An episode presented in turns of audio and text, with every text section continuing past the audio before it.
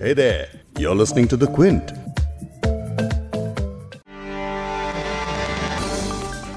उन्नीस जुलाई से आप एक वीडियो सोशल मीडिया और टीवी पर ज़रूर देख रहे होंगे जिसमें एक नाले का पानी इतना उफान पर दिखता है कि आसपास बने मकानों को भी बहाकर अपने साथ ले जाता है लेकिन ये वीडियो बिहार या फिर असम की बाढ़ की नहीं है बल्कि राजधानी दिल्ली में कुछ घंटे हुई बारिश के बाद का है।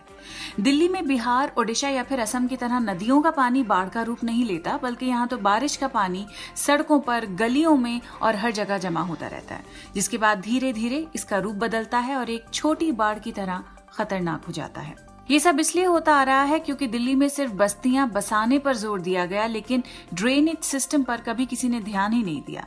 जबकि एक बारिश के पानी में पानी पानी होने वाली यही दिल्ली स्मार्ट सिटी बनने की लिस्ट में शामिल है। अर्बन प्लानिंग की खामियों की वजह से जो आपदा आई है, उस पर आज बात करेंगे। दिल्ली के इंफ्रास्ट्रक्चर बनाने के लिए कौन, या यूँ कहिए कि कौन कौन जिम्मेदार है, वो भी समझेंगे। क्विंट हिंदी पर आप सुन रहे हैं बिग स्टोरी हिंदी। मैं हूँ फबीहा सैयद। रविवार को दिल्ली में हुई तेज बारिश की वजह से कई लोगों को नुकसान झेलना पड़ा है। दिल्ली के अन्ना नगर इलाके में नाले से सटी एक बस्ती के कई मकान और दुकानें तेज बहाव के साथ बह गईं। करीब 10 मकानों के ढह जाने के बाद उनमें रहने वाले सभी लोग बेघर हो गए। ये इलाका दिल्ली के आईटीओ के पास डब्ल्यूएचओ की कंस्ट्रक्शन साइट के ठीक पीछे है। बारिश से घर बहने की सूचना मिलते ही दिल्ली पुलिस और राहत बचाव की टीमें मौके पर पहुँची और लोगों को वहाँ से निकाला गया। वहाँ जिन लोगों के घर बहे हैं उन लोगों को पास ही के एक इलाके में टेंट में रखा गया है। क्विंट के कॉरेस्पॉन्डेंट शादाब मोइजी इस रिपोर्ट को कवर कर रहे हैं। आगे पॉडकास्ट में आप उन्हें सुनेंगे।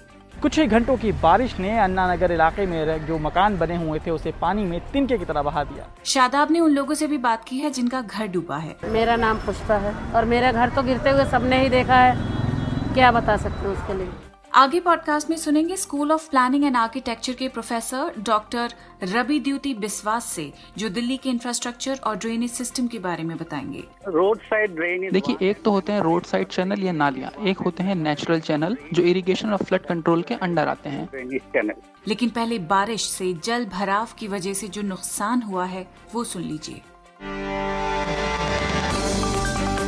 दिल्ली के अन्ना नगर में तो पहली बार लोगों ने बारिश से होने वाला यह हादसा देखा है, लेकिन राजधानी के बीच एक ऐसी जगह है, जहाँ बारिश के बाद पिछले करीब 30 सालों से एक जैसी ही तस्वीर दिखती है। और उस जगह का नाम है मिंटो ब्रिज। दिल्ली में मिंटो ब्रिज में बस के डूबने की एक तस्वीर हर साल इस मौसम में ज़रूर देखने को मिलती है। बिना ड्रेनेज सिस्टम के यहाँ सड़क पानी से पूरी तरह भर जाती है। लेकिन इस बार वहाँ कई फुट गहरे पानी में एक टेंपो चालक की मौत हो गई। छप्पन साल के कुंदन कुमार को पानी की गहराई का अंदाज़ा नहीं हुआ और वो मिंटो ब्रिज के नीचे से गुजरने लगे, लेकिन गहरे पानी में डूबने से उनकी मौत हो गई। वहीं बारिश की वजह से साउथ ईस्ट दिल्ली में एक आठ साल के बच्चे की गड्ढे में गिर के मौत हो गई। साउथ दिल्ली ही में एक 28 साल का युवक पानी में डूबकर मर गया। यानी ये तमाम मौतें बारिशों के पानी सड़क पर भरने की वजह से हुई हैं। ये कॉमन सेंस है कि जल भराव तब होना शुरू होता है जब नालियों में से उसका बहना किसी वजह से रुक जाए। 2016 में आपकी सरकार ने ड्रेनेज सिस्टम पर एक रिसर्च करवाई थी, जिसे आईआईटी दिल्ली में किया गया था। इसके बारे में school of planning and architecture के प्रोफेसर डॉक्टर रवि द्युति बिस्वास से आगे बात तो करेंगे ही, लेकिन पहले अन्ना नगर में जो जुग्गिया नाले के पानी में बही हैं, उस कवरेज को आपको सुना देते हैं क्विंट के कॉरेस्पॉन्डेंट शादाब मोइजी को सुनिए। 19 जुलाई 2020 की सुबह दिल्ली के अन्ना नगर इलाके के लोगों के लिए तबाही बनकर आई। कुछ ही घंटों की बारिश ने अन्ना नगर इलाके में जो मकान बने हुए थे, उसे पानी में तिनके की तरह बहा दिया। हम इस वक्त उसी अन्ना नगर इलाके में हैं और ये नहर के किनारे जो बसा हुआ इलाका है, झुग्गी झोपड़ी में जो लोग रहते हैं, ये पूरा इलाका झुग्गी झोपड़ी का है। करीब दो हज़ार लोग यहाँ पे रहते हैं। लेकिन 19 जुलाई को जो बारिश हुई, उसके बाद करीब 10 घर पूरी तरह बर्बाद हो चुके हैं और पानी में बह गए हैं। हमारे सामने ये, हमारे पीछे ये आप घर देख सकते हैं, पूरी तरह से बह चुके थे पानी में उनमें घर के जो लोग थे। अच्छी बात यह है, इस तबाही के बीच में भी कि उन तमाम जो लोग थे जो घर के, वो सुरक्षित घर के बाहर आ गए। मेरा नाम शैलेंद्र है और सर, यहाँ पे कल पौने आठ बजे जब बारिश आई है तो यहाँ पे एक पेड़ था उसका, सफ़ेदे का। वो सफ़ेदे का पेड़ गिरने की वजह से जो है ये सारा टूट गया पानी का भाव इधर को आ गया और इधर पानी भरने की वजह से हमारे जो घर थे लोगों के कम से कम दस पंद्रह घर हैं जो बह चुके हैं टूट चुके हैं। और जो मैन घर थे जो बड़ा वाला घर गिरा था वो तो बिल्कुल दाने में धस चुका है पूरा का पूरा। और हम लोगों ने पूरी गली खाली कर रखी है। आगे यहाँ पे जो काम चल रहा है हमारे लिए कुछ नहीं हो रहा है ये सब रोड के लिए हो रहा है हमारे लिए कुछ नहीं हो रहा है यहाँ पे। तो ये पानी इतना ज़्यादा कैसे भर गया? ये पानी जो बारिश का पानी आया बारिश का पानी आने की वजह से आगे पानी सप्लाई नहीं हो पाया। आगे जो है बंद कर रखा है इन लोगों ने। वो आगे कहते हैं कि जमुना में गंदा पानी नहीं जाना चाहिए। तो वो जल बोर्ड में जाता है जल बोर्ड से सफ़ाई होते हैं उस, उस पानी की। तो उसकी वजह से नाला पूरा भर चुका था। नाला भरने की वजह से जो है भाव जो है बहुत तेज हो गया उसकी वजह से सारे घर नीचे डूब गए पानी में। पंकज नाम मेरा हाँ। क्या हुआ था पंकज यहाँ पे जब मैं सुबह उठ के आया हूँ तो पूरा ये पानी भरा हुआ था पूरा। मैं जब पानी भरा हुआ था तो मैं पीछे गया मंदिर पीछे गया। तो यहाँ पे सामने एक पेड़ था डब्ल्यू के यहाँ पे। यहाँ पे पेड़ था, उस पेड़ में जैसे पानी जब जब वो भर हो गया ना पानी तो वहाँ पे एक सुरंग बनी यहाँ पे। जैसे पानी सुरंग बना, पेड़ नीचे गिरा। सारे पानी बिल्कुल जैसे मकान उकान बगल में सारे बहते ले गए पूरे। पूरा सारे धस गया पूरा। ये बाकी ग्यारह झुकी है सारे। पूरा एक भी सामान नहीं मिला, चम्मच तक नहीं मिला। सब बेचारे जो गरीब गए जो भी था, सोना वोना, चांदी, कपड़े लगते सब उसके बकरी दो चले गए, दो कुछ डॉग थे वो भी चले गए, सब। सब अंदर ही सब। बाकी ये तो उधर ये मंदिर थोड़ा बचा हुआ ये वाला देखो हल्का ये मंदिर बचा हुआ है। पानी बहा था, वो जल बोर्ड उन्होंने बंद कर रखा उन्होंने। वहाँ से खोल नहीं रहे पानी, ये पानी जागा जमुना में जाता वहाँ बंद कर रखा, वो खोल नहीं रहे। अगर वो खोलता तो हमारे घर नहीं मिलता ये पानी अभी भी देखो, अभी भी बंद कर रखा उन्होंने, अभी भी बंद कर रखा उन्होंने। अन्ना नगर की जिन झुग्गियों के डूबने वाली वीडियो वायरल हुई है, उसमें सबसे बड़ा घर जो गिरता हुआ आपने देखा, उसमें पुष्पा रहती थी। शादाब की बात पुष्पा से भी हुई। मेरा नाम पुष्पा है और मेरा घर तो गिरते हुए सबने ही देखा है। क्या बता सकते हैं उसके लिए? हम साल से रह रही थी वहाँ? थोड़ा बताइए। भाई हम यहाँ उन्नीस सौ तिरानवे से रह रहे हैं। यहीं हमारे बच्चे पैदा हुए यहीं हमारे बच्चे बड़े हुए। हमारे क्या चार बच्चे हैं। हमारी बहन रहती हैं उनके भी तीन बच्चे हैं। उनकी एक बहन रहती है विकलांग है वो भी हमारे साथ ही रहती हैं। जॉइंट फैमिली की तरह बिल्कुल हम एकदम ऐसे रहते हैं बराबर में।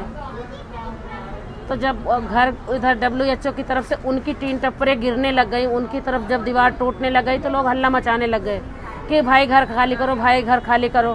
फिर हम जैसे घर से बाहर निकले, उसके बस पाँच मिनट बाद ही घर गिर गया। पाँच मिनट भी तो बहुत देर है, हम तो निकल के वो पुलिया आप देख रहे हैं ना, वो जहाँ माता के मंदिर का जो वीडियो लिए होंगे, बस माता के मंदिर तक पहुँच पाए थे कि हमारा घर ढह गया। हम लोग कुछ भी नहीं बचा पाए। शायद बचाने जाते तो जो बचाने जाता, वो भी डूब जाता। ये मेरा कुत्ता दबा हुआ था, दब के तैर के निकल कर आया है। बकरी बकरे तो मेरे मर ही गए दब करके उसमें, क्योंकि वो निकल ही नहीं पाए। नुकसान तो आप जानते हैं, इतने सालों की गिरस्ती जोड़ी थी। तो कपड़े, लत्ते, जर, जेवर, कुछ पैसे भी होते हैं घर में। फ्रिज, टीवी, अलमारी तो आम बात है। हमारे बेटे की एफ़ जेड थी, वो भी नाली में ही, वो दब गई वहीं, पानी में ही। बाहर ही खड़ी थी, वो जब पौधा दबा तो वो बाइक भी दब गई। तो नुकसान का क्या करना भरपाई कोई कितना? कम से कम ज़्यादा नहीं तो 20 लाख से ऊपर का नुकसान तो हुआ ही है मेरा। लेकिन क्या कर सकते तो आप लोगों को कोई सरकारी मुआवजा या किसी से बात हुई है? अभी तो कोई मदद नहीं आई है। अब आगे देखते हैं अगर कोई मदद आए तो। अभी तो सुबह से लगा लो चाय की मदद कहीं से नहीं आई है। कल भी पूरा दिन ऐसा ही बीत गया था। जब हम रात को यहाँ दस बजे आए थे तो गुरुद्वारे से क्या कहते सरदार जी आए थे जिन्होंने रोटी और दाल खिलाई थी। बाकी तो ऐसा ही है कल से अभी तो हम बैठे। हर साल पानी भरने की समस्या से दिल्ली वाले जूझते हैं। दिल्ली का ड्रेनेज प्लान आखिर क्या है? और सिटी एडमिनिस्ट्रेशन कहाँ चूक रही है? इसे आप समझेंगे प्रोफेसर बिस्वास से। गौर से सुनिए, ये क्या बता रहे हैं। Drainage been prepared by IIT. Drainage plan IIT द्वारा बनाया गया था 2018 में, जिसे दिल्ली जल बोर्ड को सबमिट किया गया था।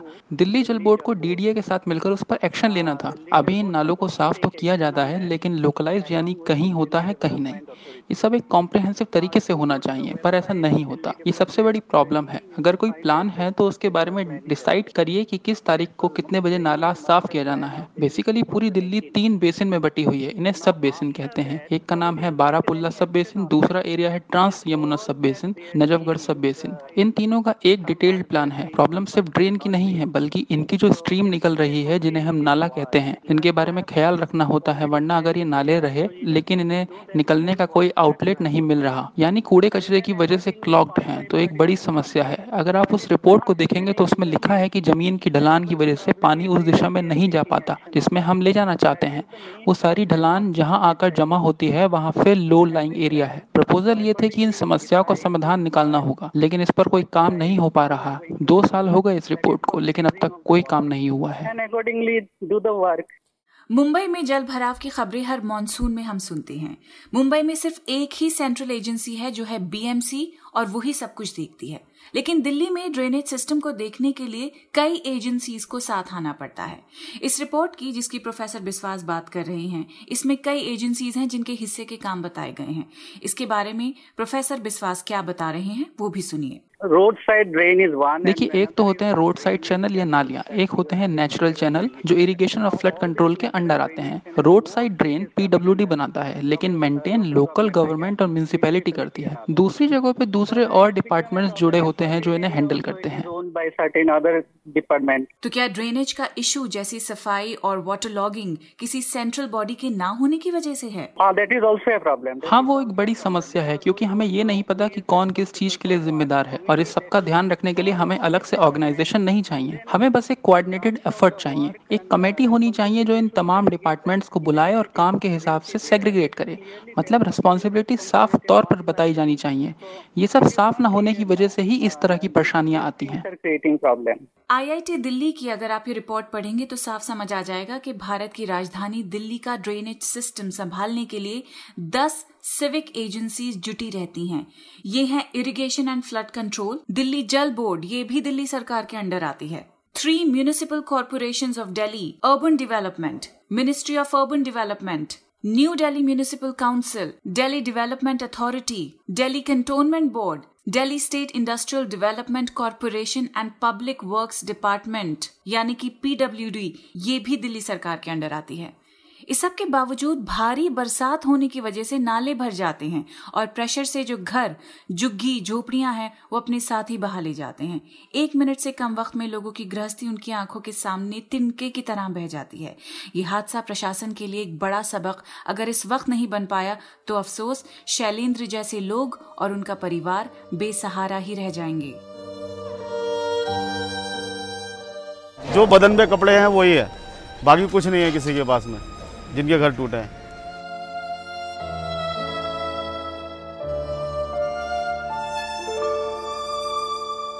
इस पॉडकास्ट के एडिटर हैं संतोष कुमार और इसे प्रोड्यूस किया है फबीहा सैयद ने। अगर आपको बिग स्टोरी पॉडकास्ट सुनना पसंद है तो क्विंट हिंदी की वेबसाइट पे लॉग ऑन कीजिए और हमारे पॉडकास्ट सेक्शन का मज़ा लीजिए।